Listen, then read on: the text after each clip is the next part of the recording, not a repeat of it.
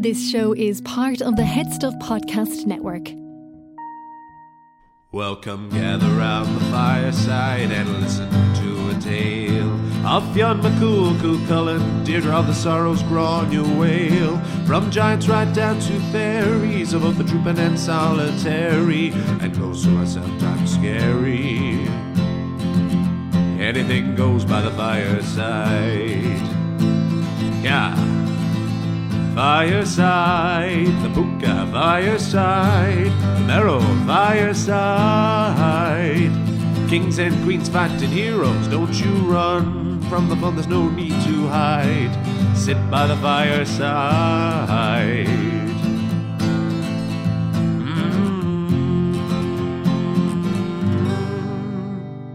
Fireside.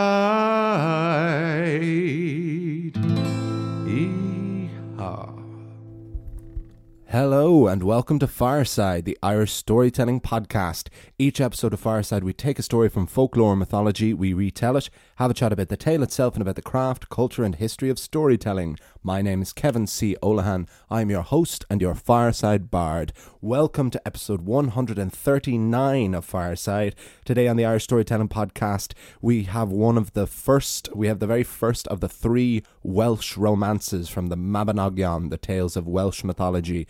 This is the story of Peredur, Knight of the Round Table. We are doing an Arthurian legend on Fireside, which is not as sacrilegious as it may sound. But first, a very big welcome to every new and returning listener.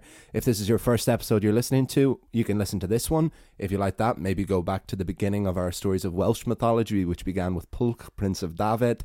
And if not, why don't you head back to the very, very beginning, episode one, and see what we've been building up to on the journey that has taken us nearly three years thus far. If you're a returning listener, thank you so, so much for your continued support. If you have not done so already, please follow me over on Instagram at Fireside Bard. It's the best place to check out my poetry, see what I'm up to with other work. If you're not on social media, you can email me at thefiresidebard at gmail.com. And if you really want to support the podcast, you can do so over at headstuffpodcast.com where you can join Headstuff Plus, where for as little as €5 Euro a month, although you can pay more if you want. You can gain access to not just bonus material for Fireside, but for all of the podcasts on the Headstuff Podcast Network. And they are constantly growing. They're adding new fantastic podcasts all the time. It's well worth jumping on board to if you're a fan of Irish podcasts and Irish podcasting, and it's a great company to support and there is a brand new episode, bonus episode for members only of Head Stuff Plus, the long anticipated, long awaited interview with Mark Williams, the author of Ireland's Immortals. Those who have list- been listening to this podcast for long enough know how much I gush and guffaw over this incredible book, and it was an incredible pleasure to interview Mark. I did it uh, December, just before Christmas last year and it was always intended to be released as a piece of bonus material for Head Stuff Plus. And I'm very delighted to say it's finally up there. So listeners, uh, subscribers to Head Stuff Plus can head over and check it out. Uh, see what it's actually like for me to speak to someone else and not just be speaking in my own room to myself and to all of you, but of course not in a total vacuum recording by myself. Uh, you may see a different side to me. You'll see me trying to not fanboy too much but Mark was a great guy. We had a great chat. He gave me a, a, a very he was very generous with his time and he enjoyed getting to geek out about Irish mythology as much as I do. So it was a Kinder Egg spirit, which I was delighted with. But that is there as a members only exclusive over on Head Stuff Plus. This story, the story for this week, without using hyperbole too much, as I often would do when adapting these stories, this story very nearly killed me adapting. This was the single hardest uh, Fireside story to adapt, and I have a couple of ideas why. So this is the Mabinogion is split into basically like three subcategories uh, from according uh, from my knowledge so far. We have the four branches of the Mabinogion. We have the three Welsh romances, and then there is this collection of about five other tales, and those seem to be the three subdivisions. So these three Welsh romances are three Arthur- Arthurian tales. They're three tales about and revolving around King Arthur and his Knights of the Round Table.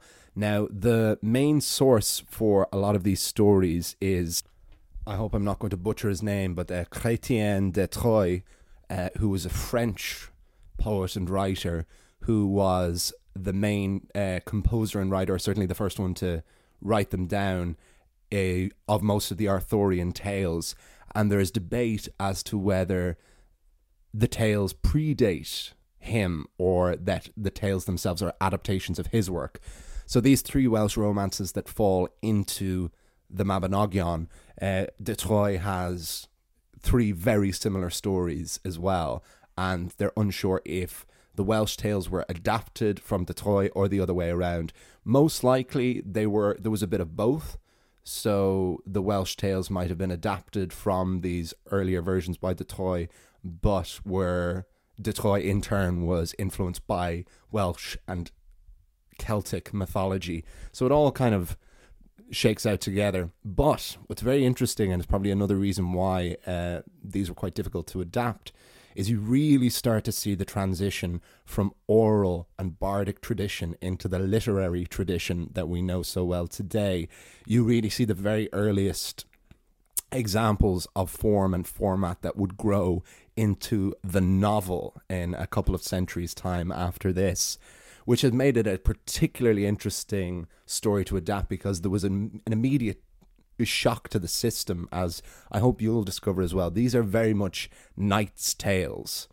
These read very differently. They read as a much more literary, or almost there's something quite poetic about them as well in their structure and in their repetition. And there's still something very bardic, but it it feels like a different beast we're dealing with here, and we very much are and it has been a very interesting transition, you know, to come from Irish mythology and over the Irish Sea into Wales to now be approaching like British lore as a wider thing I think King Arthur is almost more famous than sum of his parts. I'd say there's rarely a child in the Western world who doesn't know the name King Arthur, but very likely may never have read any Arthurian stories or know anything more about him, aside from perhaps the greatest of all, Monty Python and the Holy Grail. So I was very excited and very interested to meet King Arthur in this very natural way uh, as we maneuver through. But we will chat more after. Uh, but I think this is the first of three parts of this first story. I'm hoping that I can get them all in. This was probably the longest story I've, I've adapted and tried to find the natural divisions because, if at all possible, I will always try and condense stories into one episode because I would like the, these people to be able to dip in and out. Naturally, there is a chronology, and we have had part ones, part twos, and threes.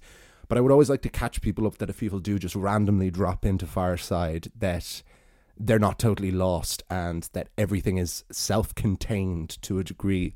And I think these three these three sections of this story have done that uh, quite naturally. I think similar way to the the four branches. There were natural pauses where it just kind of reached a conclusion of one story and then seemed to jump on to the next. So I hope I have succeeded in that endeavour and I hope you enjoy it. We'll chat more afterwards. But this is the story of Peredur, Knight of the Round Table on Fireside.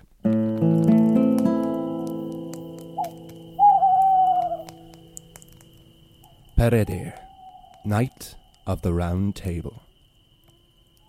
Earl Efrog was lord over York, but he did not maintain power through diplomacy, but by jousting and tournaments.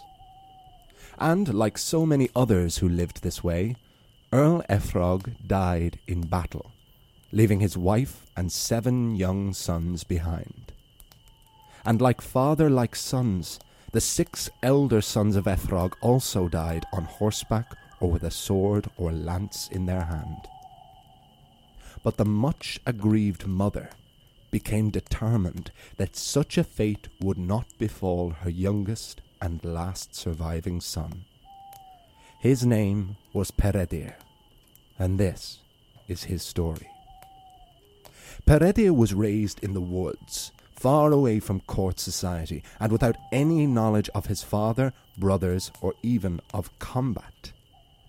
His mother thought that the only way for Peredur to avoid the fate of all the other men of his household was to live in blissful ignorance. The closest Peredur came to knowing how to fight, or even that fighting was a thing, was that every day he would go to the woods and throw makeshift darts at the trees. But one day, while Peredur was still a teenager, he saw two men upon horseback, sitting on leather, dressed in metal, with long metal sticks and broad metal plates. Peredur had never seen anything like them. So he went to his mother and he asked, Mother, what are those? They are angels, my son. So overwhelmed was Peredur by the sight of the figures, he readily accepted this answer. That was until a third rider soon followed. This figure stopped and asked the wide eyed youth, You there, boy, have you seen two knights ride through here? I beg your pardon, sir, but how can the night sky ride through a forest? The rider stared at the boy. Not the night, two knights. I don't know what you mean. Like me, boy. My name is Owain, and I am a knight of King Arthur. Peredur said, Sir, if you answer my questions, I will answer yours. Humouring the lad, Owain said, Gladly I will do this. What is that you ride upon? That leather? It is called a saddle. And piece by piece, from bridle to stirrup, helmet to codpiece, Owain explained all of the accoutrements of a knight to the young Peredur. The boy then told him which direction the other knights had rode off in, and Owain bid the boy farewell. Peredur felt he had been asleep his entire life before that moment. He ran home to his mother. Mother, they were not angels, they were knights, and I vow this day I will be a knight too. And in shock, Peredur's mother fainted. When she came to, his mother wept and wept. This was exactly what she had been hoping to avoid, saving her son from a life of violence and an early death. But Peredur was resolved, and she knew that there would be no changing of his mind. The lad found a piebald pony, fastened it with a makeshift Hessian saddle, and prepared to set off for adventure. His mother came to him and said, My son, if this truly is to be the life for you, you must honour the following advice. First, you must always say an Our Father when you pass a church. If you find yourself in a place with food and are hungry, take it, but only what you need. Always run to the aid of someone screaming. And above all, if you must be a knight, be a knight of the Round Table. Be a knight of King Arthur. Peredur set off for Camelot to the court of Arthur Pendragon. But on his way, he stopped at a castle inhabited by a young maiden sat at a banquet table, seemingly holding a one woman feast. The maiden welcomed Peredur. He ate his fill, thanked his hostess, and left on his way. But when the maiden's husband, the proud knight, returned home, he asked who had been there. A polite and very courteous young squire, said the maiden. And did he have his way with you?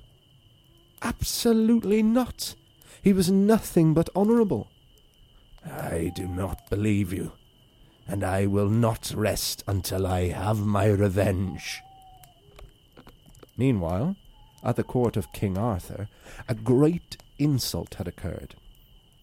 A rogue knight had entered the court, had approached Guinevere, wife of the king, and struck her on the side of the head.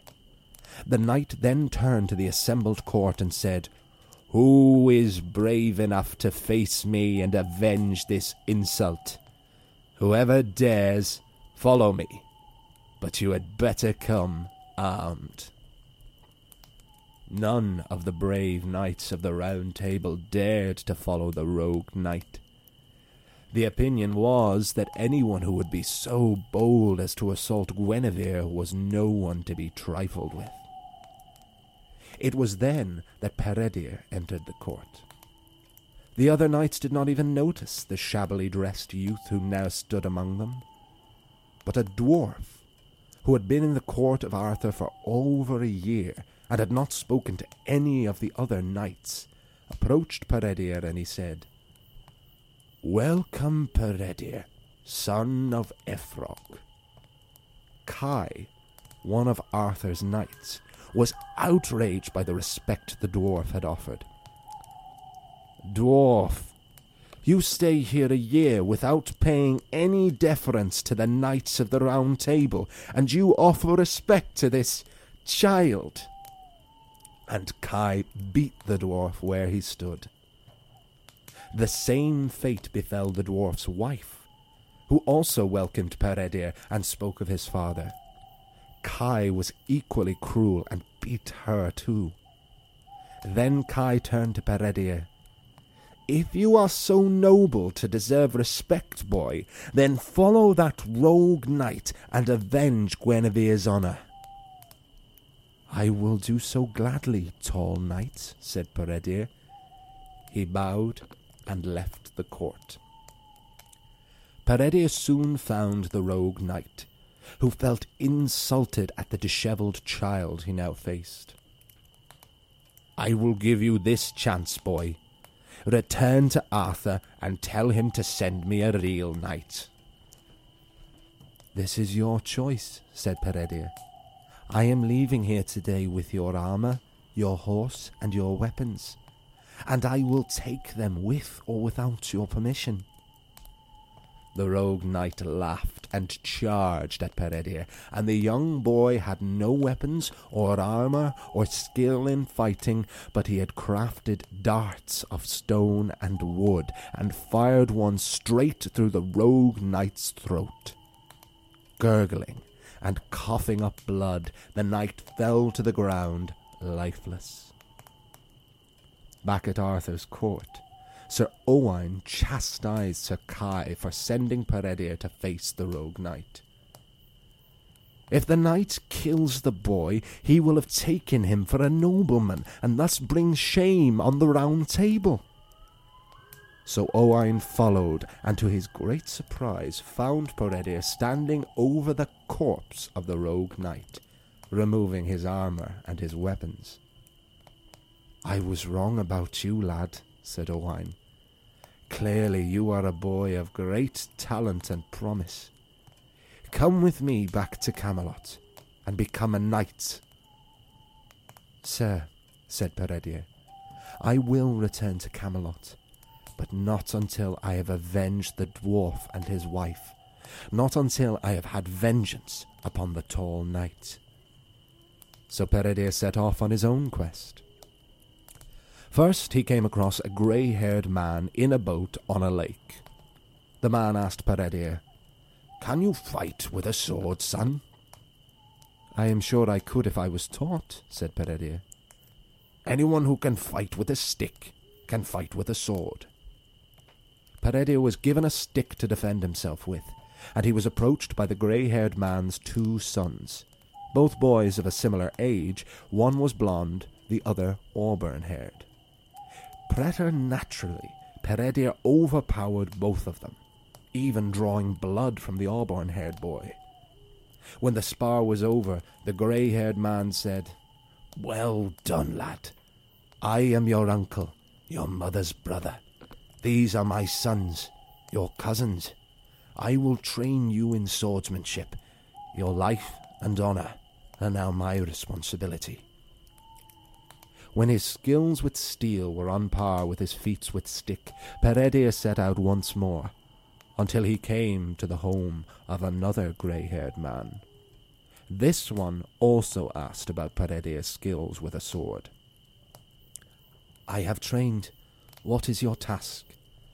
The grey haired man pointed towards a great stone column on the ground.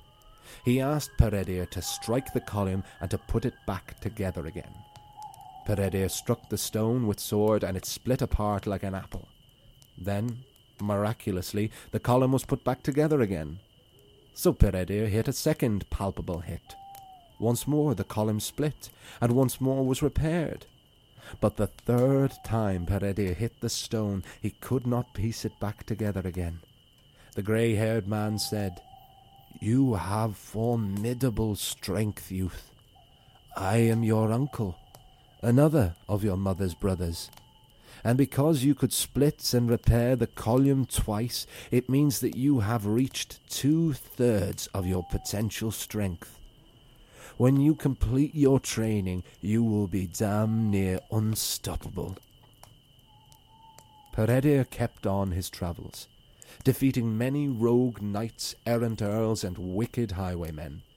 He spared nearly all of them, under the condition that they returned to Camelot and told Arthur that they had been defeated in his name, and also that he would not return to court until he had vengeance upon the tall knight.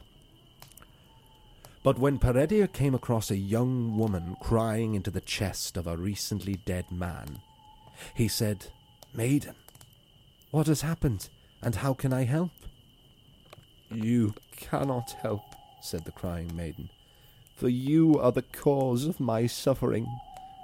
I am your foster sister, and when you set off to become a knight, you broke our mother's heart. She carried the weight of that worry and fear and died from it.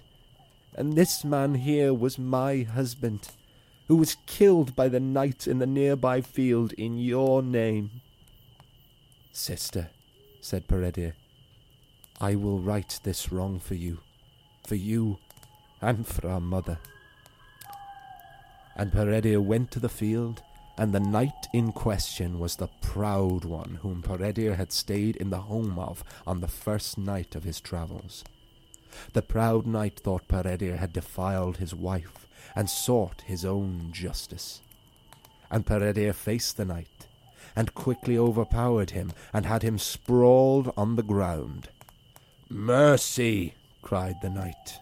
And Peredur said, I will show you mercy, if you go to the court of King Arthur and tell him that you have been defeated in his name by Peredur, and that I shall not join him until I have revenge upon the tall knight, and tell Arthur that your wife is innocent of any crimes of infidelity. I sat in your home, ate your food, and kissed her hand. That's it. And the proud knight went to Arthur and the king reprimanded Kai for having sent away and insulted such a promising young squire. Owain said, We have reached an impasse. The Peredur will never return, and Kai will never set out. Mark my words, said King Arthur. We will set out and bring this future knight home. Peredur came to a castle on a mountain he went in and found the woman of the house surrounded by handmaidens. He sat with her and ate his fill. But when it came time to sleep, the lady said, It were better for you to find lodgings somewhere else, sir. Why can't I just sleep here? Because this castle is haunted by nine witches. They have laid waste to this land, and they will surely be the death of you.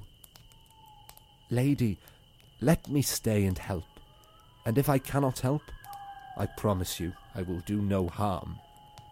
Peredur slept that night and woke at dawn to the sound of screaming. He quickly threw on his shirt and sword and ran down to see a witch attacking the night watchman. Peredur wrenched the witch off and threw her to the ground. Mercy, Peredur! cried the witch. How is it that you know my name, hag? I know because you were fated to meet me. I will give you a horse and weapons, and I will teach you chivalry. I will go with you if you promise to never torment this lady's house again. And Peredur went and lived with the sorceress for three weeks, and completed the training his uncles had begun, and for the first time Peredur became aware of the prospect of love. A great snow soon descended over Britain, and while Peredur was riding out one morning, he saw a hawk swoop down and kill a duck. The trickled blood on the snow attracted a raven, and when Peredur saw the black on white on red, it reminded him of the ebony black hair, pale white skin, and blood red cheeks and lips of his true love. A true love he had not even met. Peredur went into a trance like state with these thoughts, and it was at this time when Arthur and his knights came upon him. Who is that knight in the field, holding the lance? asked Arthur, pointing at Peredur. I do not know, my liege, said an unnamed, unknown knight, but I will go and find out. The knight approached Peredur, and could not get a response from him so deep in meditation was he. And Arthur's knight took this as a great insult, and he attacked Peredur, who quickly knocked him from horseback and sent him running back to Arthur. Kai was insulted that a knight of the Round Table had been defeated in such a way. He approached Peredur, who was so deep in trance that he did not recognize Kai as the tall knight. Kai chastised Peredur for staying silent, and he attacked him.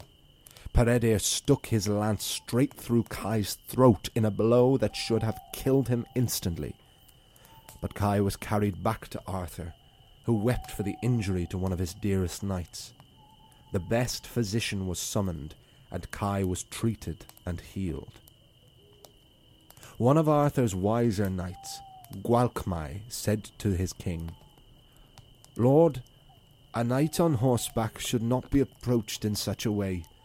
Perhaps he has recently suffered a loss, or is thinking about the one he loves best.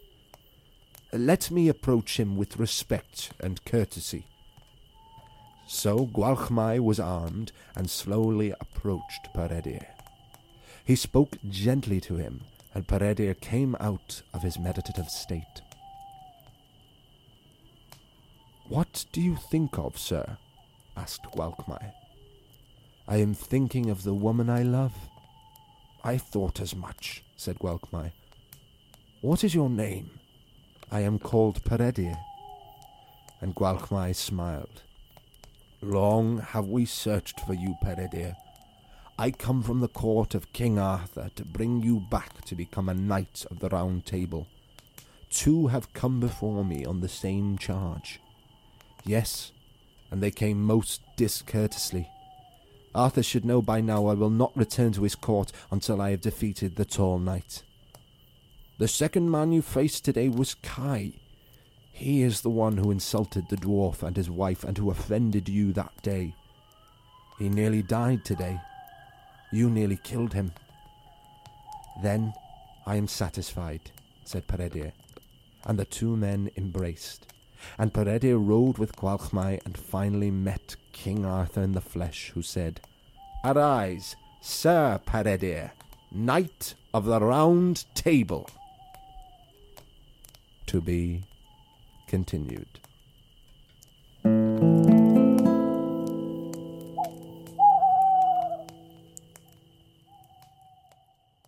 Folks, as you all know, Fireside is a proud son of the Headstuff Podcast Network, which is Ireland's largest network of independent podcasts and a loving home for the creative and indeed the curious.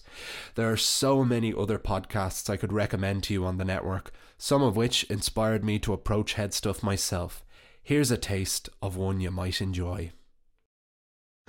Hello, Joe Rooney here. Back in 2015, I recorded my first Potter Rooney, and since then I've been chatting to people that I meet throughout my travels, here and there, all over the world, including Sean Lock, Mary Coughlan, Frank Kelly, Joanne McNally, Owen Colgan, Shazia Mirza, Aidan Gillen, and Kocha Reardon, but loads of people you'd never heard of who have very interesting tales to tell including the sadly no longer with us Boston-based comedian Barry Crimmins, who led a crusade against images of child abuse on the internet, Tracy Carroll, whose daughter Willow has the highest grade of cerebral palsy, Drogheda Homeless Aid, Christine Volset, a Norwegian singer documentary maker who ended up hanging out with the young lads in inner city Dublin and riding bareback on a horse through the city streets. All these very interesting tales to tell, and all you have to do is skip the first six minutes of me talking rubbish. That's Potteroni. Good Lord, that was the tale of Peredur, Knight of the Round Table, the first of three tales about Peredur, and the first part of the three Welsh romances of Arthurian legend. I really hope you liked them. Very, very different change of pace, different kind of story, so sequential. It's almost like reading Beowulf, where it's less cause and effect and more event, event, event. And the reason, like, I condensed this story. Like, this story of Peredur, I not only have split into three anyway, but even at that, this first part I've condensed because there was so much to it, and so much that I liked, and so much that was important. You know, things that happened at the beginning that came back, whether it's the, the proud knight who seeks vengeance for his wife who has not even been defiled or offended, whether it's Kai who has committed the insult to to Peredur by striking the dwarf and his wife and insulting the boy himself, and there is uh, Sir Owain, who was the knight at the beginning. You really see this is a this is a different kind of storytelling, a different kind of style of story that is very sh- shocking to my system certainly, but very refreshing and a new kind of challenge and something that is always good for comparing and improving and broadening your sensibilities as a storyteller. Both that, but for me as uh, for me as a storyteller and but my god was it a challenge like even now i see we're already over time and i haven't even begun to to dissect and talk through the the uh, the story itself which is a good complaint to have i remember once upon a time back in the days when this was a little bitty ba- baby podcast that there was some of the folk tales particularly and some of the myths as well where i was worried that the stories weren't long enough and i was going to have to waffle and fill up the afterwards and who knows, perhaps there are some episodes where that did happen, but I hope that it's relatively few and that they were more so at the very, very beginning when I was still figuring out what I was doing and what Fireside was going to be. But that has not been the case with these Welsh myths. My God, I've been condensing and condensing, and still they've been the longest. Like the episodes of Fireside have been getting longer and longer. I always said I wanted them to be thir- between 30 and 40 minutes. I never wanted them to be any longer than 40. And I think, except for like a special one like the Firesides of Horror, the Christmas episodes that have been like an hour long, they have for the most part all come in at the 30, between like the 30, 33 mark. But these have been steadily growing more and more, which I see from my recorder what my what my timing is of each one. But for a couple of quick just points before I leave you Ed off, um, so what this story is in the de Troyes version, in in the more traditional Arthurian legends, this is actually the story, uh, the origin story of the Holy Grail, if you can believe that, and where, and is considered most notable because of its total removal of the Grail. There's no substitute for the Grail. It is at the point where Peredur goes, or Percival. This is known as Percival and the Quest for the Holy Grail in the de Troyes version, the Chrétien de Troyes. I must find out if that is how you pronounce it or if I'm totally butchering it there. But when uh, Peredur meets the first uncle, the first grey haired man on the boat, that in the Arthurian legend is the Fisher King, and it is the Fisher King who tells Percival of the quest for the Holy Grail. And so we're into we're into territory here. I've always tried to with the Celtic myths try and restore them to their pagan origins by removing Christianity for them, which has not always been possible and is very difficult when some of them only have come into for after Christianity, and it's hard to know when you're just eradicating them for the sense of it and more just trying to reduce them. But here, these Arthurian legends are very firmly rooted in Christianity because of that simple fact that it is about the pursuit of the Holy Grail, which was the cup that Jesus is to have drank from at the Last Supper. And this is the the tale of uh, Percival and the quest of the Holy Grail is the story where that legend first originated. And very interesting that in the Welsh tale, which gives more, which actually gives more of a argument for this predating the 11th 12th century and from this belonging to an older bardic pagan origin is that this story of Peredur has no reference to the Holy Grail and thus no reference overtly to Christianity, except at the beginning, which again is from when this was put in a literary tradition, uh, when his mother tells him to start, uh, when to stop and pray anytime he passes a church. There's some very troublesome, very problematic elements that were in the sources I use from this, which, as it has been, is the Oxford World Classics Mabinogion and the Matt Addis audiobook, uh, where this speech that Peredur's mother gives him at the beginning, which was basically then the Knight's Creed, you know, uh, to to teach him this chivalry. It's very interesting that considering what we have warped chivalry into, and it has now become increasingly associated with toxic masculinity as chivalry then turned into this sense of bravado and toxicity within men. That is very interesting that in its origins there is an almost chastity. It's almost more like a priest like thing, that there's a nobility and an honor. But in this original version that I was looking at, one of the things that the mother says is uh, so she says, Stop having our father.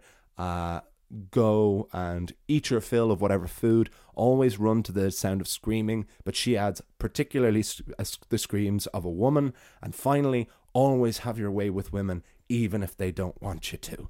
That is very specifically said. It wasn't in the audiobook version, but in the, the text version that I've read, that incredibly troublesome, problematic statement was said, which is jaw dropping. Even no, even though these stories are a thousand plus years old, it's still you're really going wow when you see that written down and see where it all is rooted in. That it wasn't even a subtextual kind of oh, it was the time there. It was actually put in the text, and this is as I talked with some of the darker tales that we've had recently. I want to try and do these stories as they are and to not sanitize them and not to stick my fingers in anybody's ears. But I also don't want to like reinforce any of this bad shit either.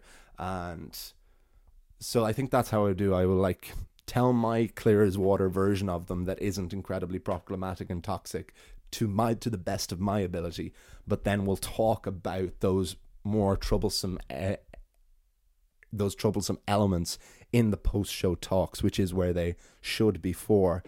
But it feels like a very it's a very different world. You can see how this isn't the four branches of the Mabinogi, and it's a whole new cast of characters it's a whole new world. We're entering more Britain now more or in more England than Wales Wales quite interestingly enough but most of the story the characters except for arthur himself have these very welsh names and are presented still as these very welsh characters. So it's still very much rooted in the celtic origins which is why i still feel quite justified in adapting them for this podcast. But unfortunately i'm going to have to wrap things up before because i can't keep you all day.